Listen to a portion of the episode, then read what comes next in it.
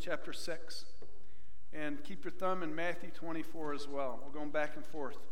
Um, most of the scripture passages will be on the screen here. But if you want to mark up your Bibles uh, so that they mark your lives, that'd be good. uh, the church was packed, and the preacher was preaching on the return of Christ. And, and, and so he got to the point where he said, he quoted Jesus, "I'm coming soon." And he preached a little while longer, and he was walking back and forth on the stage, getting more and more excited with a louder voice, "I am coming soon." And then he continued to preach, and at the culmination of his sermon, he was wrapping it up, and, and he raised his arms in his air, air and, and he said with all of his might, "I'm coming soon," to which he stumbled off and fell into the lap of the guy in the front row, to which the pastor got up and profusely apologized, and the guy said, "Hey, no worries, man. You warned me three times." Well, Jesus warned us not three times, but in the New Testament alone, fifty times, fifty plus times, that about his second coming. Christ's revelation was giving uh, was given to his people in order to prepare them for his return. But, but, but before he returns, he indicates that there will be extraordinary events that take place on the earth. There will be signs, if you will. Matthew chapter twenty-four, Jesus was teaching the Olivet Discourse, it's called, on the Mount of Olives to his disciples. In Matthew twenty-four, he said, uh, Jesus left the temple and was walking away when his disciples came up to him to call his attention to its buildings, the temple's magnificent buildings. And Jesus said, "Do you see all these things?" he asked. "Truly, I tell you, not one stone here will be left on another. Every one will be thrown down." Okay, Jesus. And that would have been an incredible statement to make, in that the temple had just been built six years earlier, or finished. Um, it was four hundred yards wide and five hundred yards long. Um, each stone of the temple would have weighed more than a seven forty-seven jetliner, and so its destruction would have felt like the end of the world to the disciples. Therefore, the disciples asked Jesus, "Then tell us, when will this happen, Jesus? What will the sign of your coming and the end of the age be?" And then Jesus offered signs to his disciples, as he offers them to us as his return is drawing near. Now we can turn to Revelation six, which is at the end of your Bibles, obviously. Um, And these events in Revelation six correspond directly to what he taught in Matthew twenty-four. The first four things that Jesus mentioned, first four signs, were the four horses of the apocalypse, or of judgment. The white horse and the rider. What was that all about? Revelation six. "I watched as the Lamb opened the first of seven seals. Then I heard one of the four living creatures say in a voice like thunder, 'Come!' I looked, and there before me was a white horse. Its rider held a bow, and it was given a crown, and he rode out as a conqueror, bent on conquest." Who is this? You might be thinking, well, of course, that's Jesus. He's on a white horse. But then your answer would be, eh. It's not Jesus. Most commentators Uh, point to the fact that this these are false Christs, or a false Christ on a white horse, someone who is posing to be the Messiah, looks like the Messiah on the outside, but in fact is not. It is a wolf dressed in sheep's clothing. It's a deceiver, Second Corinthians, and no wonder, for Satan himself masquerade, masquerades as an angel of light. Revelation nineteen, we're told what the true Christ will look like when he's coming back. He too will be riding on a white horse named Faithful and True. Eyes will be blazing. He will be wearing many crowns, not just one crown. A word will be coming out of, a sword will be coming out of his mouth, not a bow in his hand. His robe will be dipped in blood, and it will be labeled King of Kings and Lord of Lords on his robe. This is the true Messiah.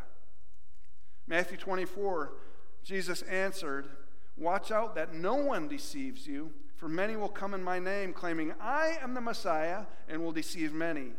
And many false prophets will appear and deceive many people."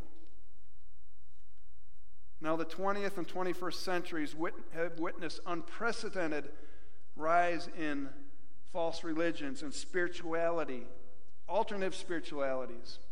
And we know people like David Koresh, you know, uh, in Waco, and Warren Jeffs from the um, fundamental uh, L D S church in Utah. And we've heard of Charles Manson. These are the obvious characters who are false messiahs, right?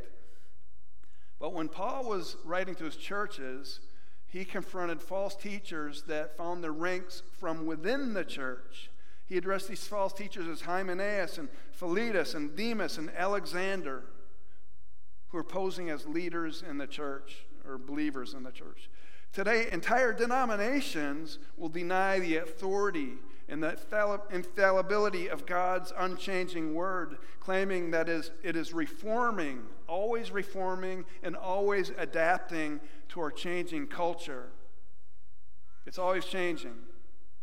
It's relevant in that it's a good guidebook, but it isn't really the word of God, and the miracles, they really didn't happen, and on and on. First John, John writes us, uh, to us, "Dear children, this is the last hour. And as you have heard that Antichrist is coming, even now many Antichrists have come. This is how we know that it is the last hour." This is the same John that penned the words of Revelation. John said this is the last hour in his day. These are the end times. We've been living in the last days, but today we're closer than yesterday. And these signs continue to increase as time goes on and as the as the time comes for his return. The second horse was the red horse.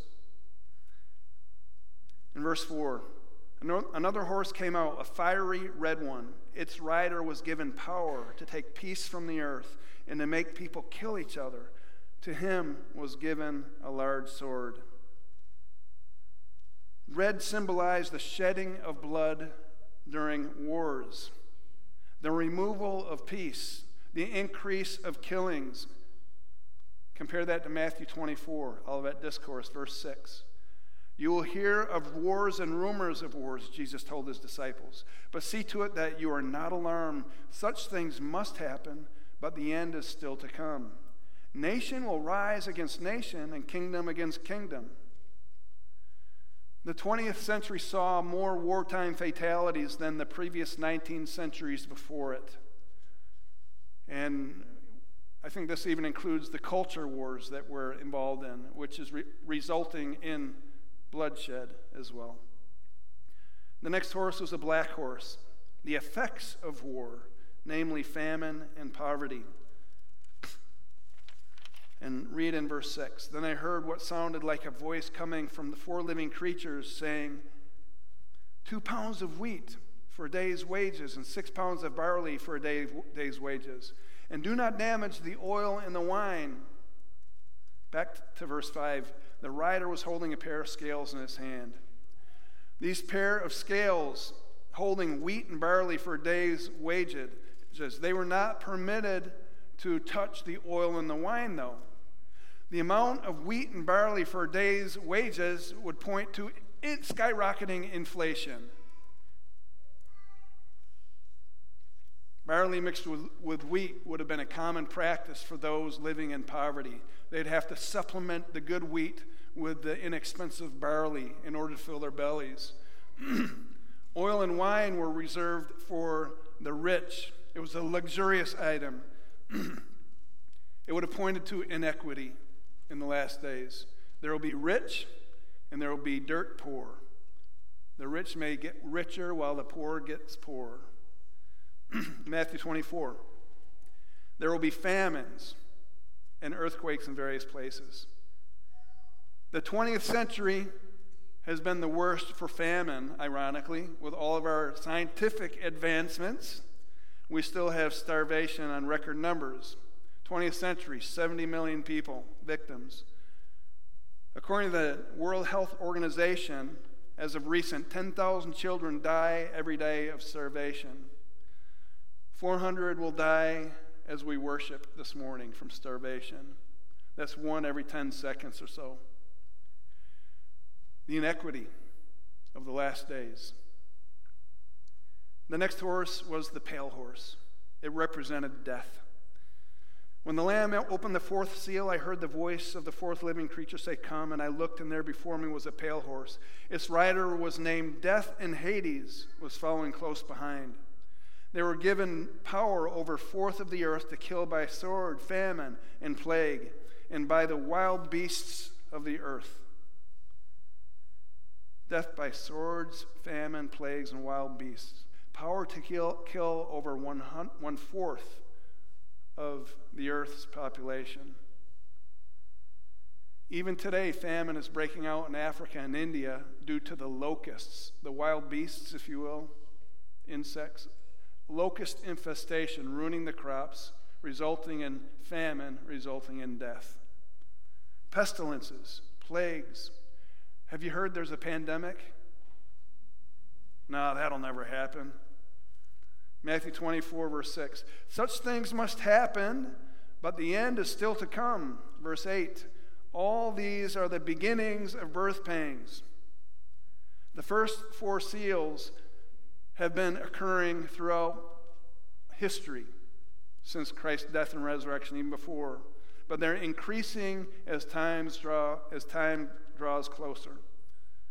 The fifth seal is not a horse any longer. When the fifth seal was opened, I saw under the altar the souls of those who had been slain because of the word of God and the testimony that they had maintained. They called out in a loud voice, "How long, Sovereign Lord, holy and true, until you judge the inhabitants of the earth and avenge our blood?" Then each of them was given a white robe, and they were told to wait a little longer until the full number of their fellow servants, their brothers and sisters, were killed just as they had been. Chapter thirteen, we're told that those who refused to worship the image of the beast would be killed. Matthew twenty-four, Jesus said, "You will be handed over to be persecuted. You will be put to death. You will be hated by all nations because of me." And for nineteen centuries, twenty-five million Christians died as a fulfillment of this prophecy, including the disciples themselves. But in the twentieth century, and now the twenty-first, over forty-five million disciples have died, almost twice as many as the Christians in the nineteenth centuries before, simply because they're followers of Jesus. And the sixth seal, this is when it gets really ugly, and seventh as well, which is in chapter eight, but sixth seal would be natural disasters. And I watched as he opened the sixth seal. There was great earthquake. The sun turned black like sackcloth made of goat hair, and the whole moon turned blood red. And the stars in the sky fell to the earth as figs drop from a fig tree when shaken by a strong wind. The heavens receded like a scroll being rolled up, and every mountain and island was removed from its place. Jesus said in Matthew twenty-four, "Immediately the distress of those days, the sun will be darkened, the moon will not give its light, the stars will fall from the sea, and the heavenly bodies will be shaken." John sees these cataclysmic events pointing to the final days of judgment. The stars are falling from the sky and colliding under the earth and destroying the earth. Mountains and islands are being cr- are being crumbled into the sea. In other words, all hell is breaking loose on the earth. Now, many in Revelation, as they read from chapter one through chapter twenty-three, many they they think it's sequential, it's linear. I don't think so. We're already in chapter six, and we're talking about the destruction of the earth, and we have so many other chapters to go. I think Revelation was written to be uh, cyclical, you know, to be like this, over and over again. The themes were repeated and repeated, and, and little more was given to each theme. But re- regardless of how you read Revelation, cataclysmic events will result in great terror on the earth. We read in verse fifteen, "The kings of the earth, the princes, the generals, the rich, the mighty, everyone else, both slave and free, hid in caves among the rocks of the mountains. They called to the mountains and the rocks, 'Fall on us and hide us,'" which is a fulfillment of Hosea t- chapter ten. Hide us from the face of him who sits on the throne and from the wrath of the Lamb. For the great day of their wrath has come, and who can withstand it? So aren't you glad you came to church this morning? Don't you just lift your spirits? The hills are alive with the sound of music. And things even get worse as and more intense as chapters continue. Why would Jesus give us a picture of the end times like this to encourage us? Again, is it to scare the snot out of us or what? What was he thinking? I feel bad enough about myself. Why would I go to church and hear this stuff? And I believe I want to give you six quick reasons uh, from Scripture why I believe Jesus did this. First, in order to prepare us that we may become overcomers, like the seven churches in chapters two, one and two, and three, two and three actually. Smyrna, Jesus said to Smyrna, church in Smyrna, do not be afraid of what you're about to suffer. I tell you, the devil will put some of you in prison and test you, and you will suffer persecution for ten days, but be faithful, even to the point of death, and I will give you life as your victor's crown. You will become an overcomer. Some think that these chapters after chapter four, they're not really relevant to us because, after all, we're going to be raptured out of here as believers. And all this is for those poor suckers out there who refuse to repent. I don't believe that's the case, though, namely because the idea of a pre, a rapture before the tribulation, that was unheard of before eighteen seventy-five. And we'll hear more about this next week. Rapture or otherwise. Rapture or tribulation, if you will. We'll talk about the Antichrist next week and such. I don't believe that's the case. I believe that the early church, I know for the first three centuries of the early church, they didn't believe in a rapture before tribulation. They knew and expected, and were going through tribulation. And it was great tribulation because some of them were beheaded. Some of them were killed in front of their family members. It was great tribulation. And there's been great tribulation ever since. Currently, there's great tribulation happening on the earth. You may say, but it's not the great tribulation. And you might be right. I hope you're right. I would love to be raptured before that. But I suspect it's an American way of thinking. Oh, God would never put us through that. Well, yes, he would, because they have been and are currently, our brothers and sisters in Christ, are suffering greatly. Jesus said in Matthew twenty-four, then you'll be handed over and be persecuted and even put to death. They'll be hate you, they will hate you because you're my follower. John sixteen, in the world you will have tribulation, but take heart, I've overcome the world. Peter said, beloved, do not be surprised at the fiery trial when it comes upon you to test you as though something strange were happening to you. But look up. Throughout history, people have suffered greatly. As martyrs, they've lost their lives. We are to prepare for the darkness while we're still in the light. We are to be prepared. Which leads into the second reason why Jesus gave us this revelation. To test us and to purify his true church. If we're not prepared for the tribulation, any tribulation, if we think we're going to get raptured out of here and rescued at the last minute, then I think we'll be quite surprised when we're not. In the same way that someone who enlists for the Marines or the Navy SEALs, they think, man, I'm going to go and be a tough guy or a tough girl, and, and you enlist in boot camp, and you don't know what hits you on day one, and you think, man, I didn't sign up for this. I, I, I'm out of here. If they're not prepared, they're going to quit before they get very far. Matthew twenty-four, Jesus said, at that time many will turn away from the faith and will betray and hate each other, and many false prophets will appear and deceive many people. And because of the increase of wickedness, the love of most will grow cold. But the one who stands firm to the end will be saved. Many will turn away from their faith. Are people today turning away from the faith of their childhood for any reason? Because of what's happening in the world? Or because of the lies they're being taught? Are people turning away from their faith today? Is there loss of love and growing hatred in our world due to false beliefs?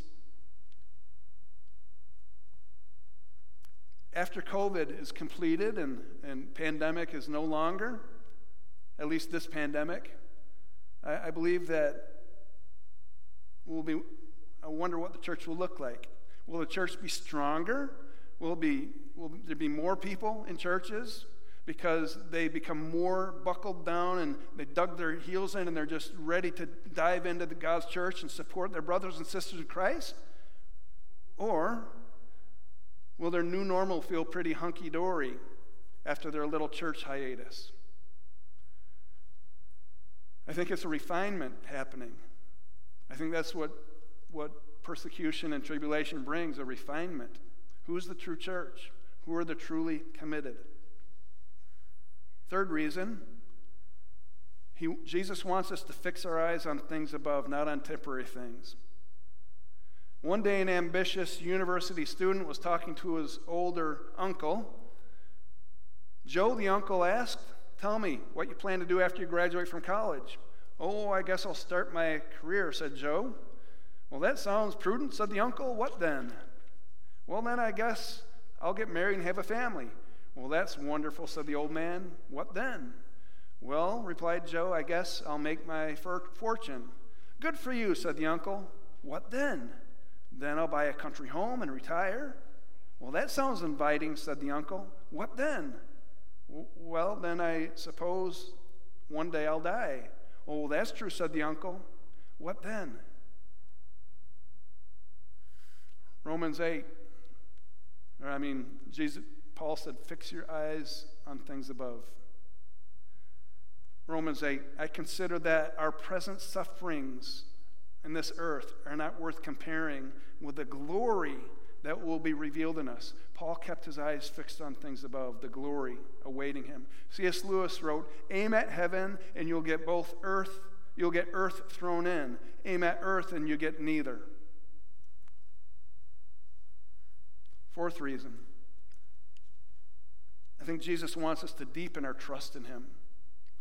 Now, we'll eventually get to the point when we read about the mark of the beast on the hands, and we're already freaking out now because we're here in, Sw- in, Sweden's, in Sweden. We see they're inserting electronic chips in hands, which brrr, you don't need a credit card anymore, and that's the mark of the beast. And if you take the mark of the beast, then you'll no longer buy and sell and trade, and oh my goodness, what's going to happen then? Jesus said, "I'll tell you what's going to happen then. Look at the birds. Look at the flowers in the field. Don't I take care of them? Don't I feed them? So you don't have to worry either, because I'll take care of you. How much greater, how much more important are you than the birds in the air and the lilies in the field? And yet I care for them as well." Didn't Jesus care for the Israelites for forty years when manna fell down from the sky? Don't worry about what you eat or drink or wear. Or how about the Passover, when God's wrath and judgment was being poured out on Egypt? The blood over their door frames passed over, and they're protected from God's wrath and judgment.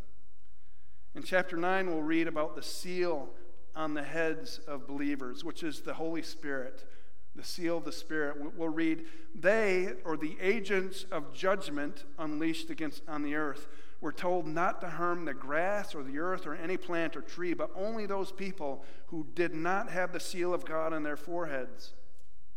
We will have the seal of God because we have the Holy Spirit.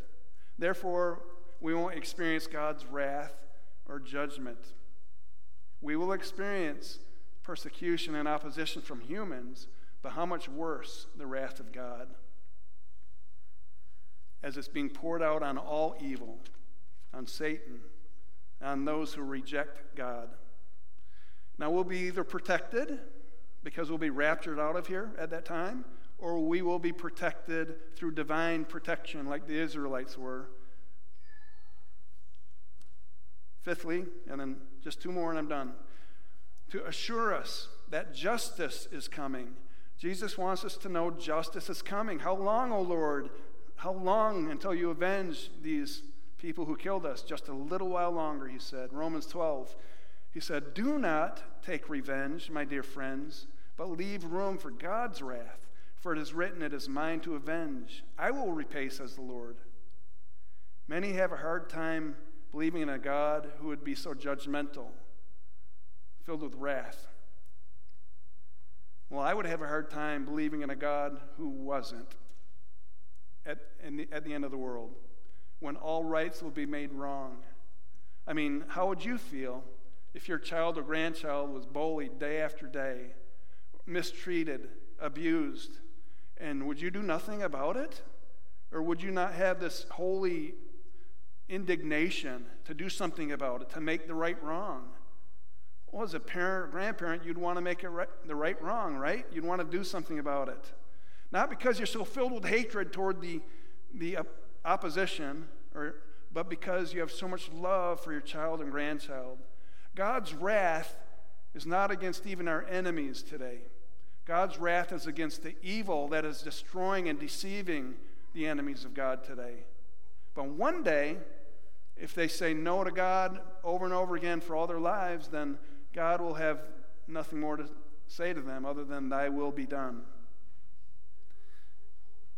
To assure us justice is coming. And then finally, God wants us to get busy doing the work of God, and that's why he gives us these signs. Again, God's wrath is directed against evil, but while his mercy is extended to his enemies today. We're told in Second Peter, he is patient with us, not wanting anyone to perish, but everyone to come to repentance. God so loved the world. And the proof of his mercy and his grace is in Matthew twenty-four fourteen. This gospel of the kingdom will be preached to the whole world as a testimony to all nations, and then the end will come. Jesus will not be content to come until everyone has a chance to hear. All nations have opportunity because he loves even those who are his enemies, as we once were. Matthew twenty-five speaks of the sheep and the goats after the Olivet Discourse, in twenty-four talks about the sheep and the goats, and the parable of the ten virgins, and the parable of the talents. All three of these parables in response to Matthew twenty-four. Are you prepared? What are you doing as a result of knowing that he's coming back? Will you be a faithful steward? Will you have oil in your lamps? Uh, will you take care of the poor and those in, in trouble? The sheep and the goats? He said, what are you doing? According to the World Christian Encyclopedia, five years ago, eighty-two thousand people were coming to Christ every day, which is by far the largest number in all of history. But now, due to this pandemic, just in the recent past, Campus Crusade unleashed or a blitz on Africa with a Jesus film. And one of our missionaries who oversees this project in Africa, their goal was to reach one hundred million people in Africa, and they reached one hundred sixty-six million in four months. four point four million decisions for Christ, and seven hundred twenty churches were planted between April and July due to a pandemic. Don't tell me God's not working. Jesus is coming soon. Jesus is coming soon. Jesus is coming soon. And you know what? I didn't stumble and fall on my wife's lap, but at least I warned you. And Jesus actually warned us fifty times in the New Testament that he's coming soon. And every day, tomorrow will be one day sooner. Are you prepared? Are you ready? Are you faithfully serving him? Let's pray. Thank you, Jesus, for this church called Countryside Covenant Church and, and uh, the people that represent this church. Thank you, Lord, for your grace upon us and your mercy. Thank you, Lord, that you've revealed yourself to us and continue to reveal yourself to us. Thank you, Lord, that perfect love casts out fear, and we have nothing to fear because you are on the throne, and you will walk through us and provide for us, whether we are raptured before all this takes place or whether we have to walk through it. I don't know the answer to that. You do, though, and so we're ready either way. Lord, continue to use us to be your light of hope to a dark world. Amen.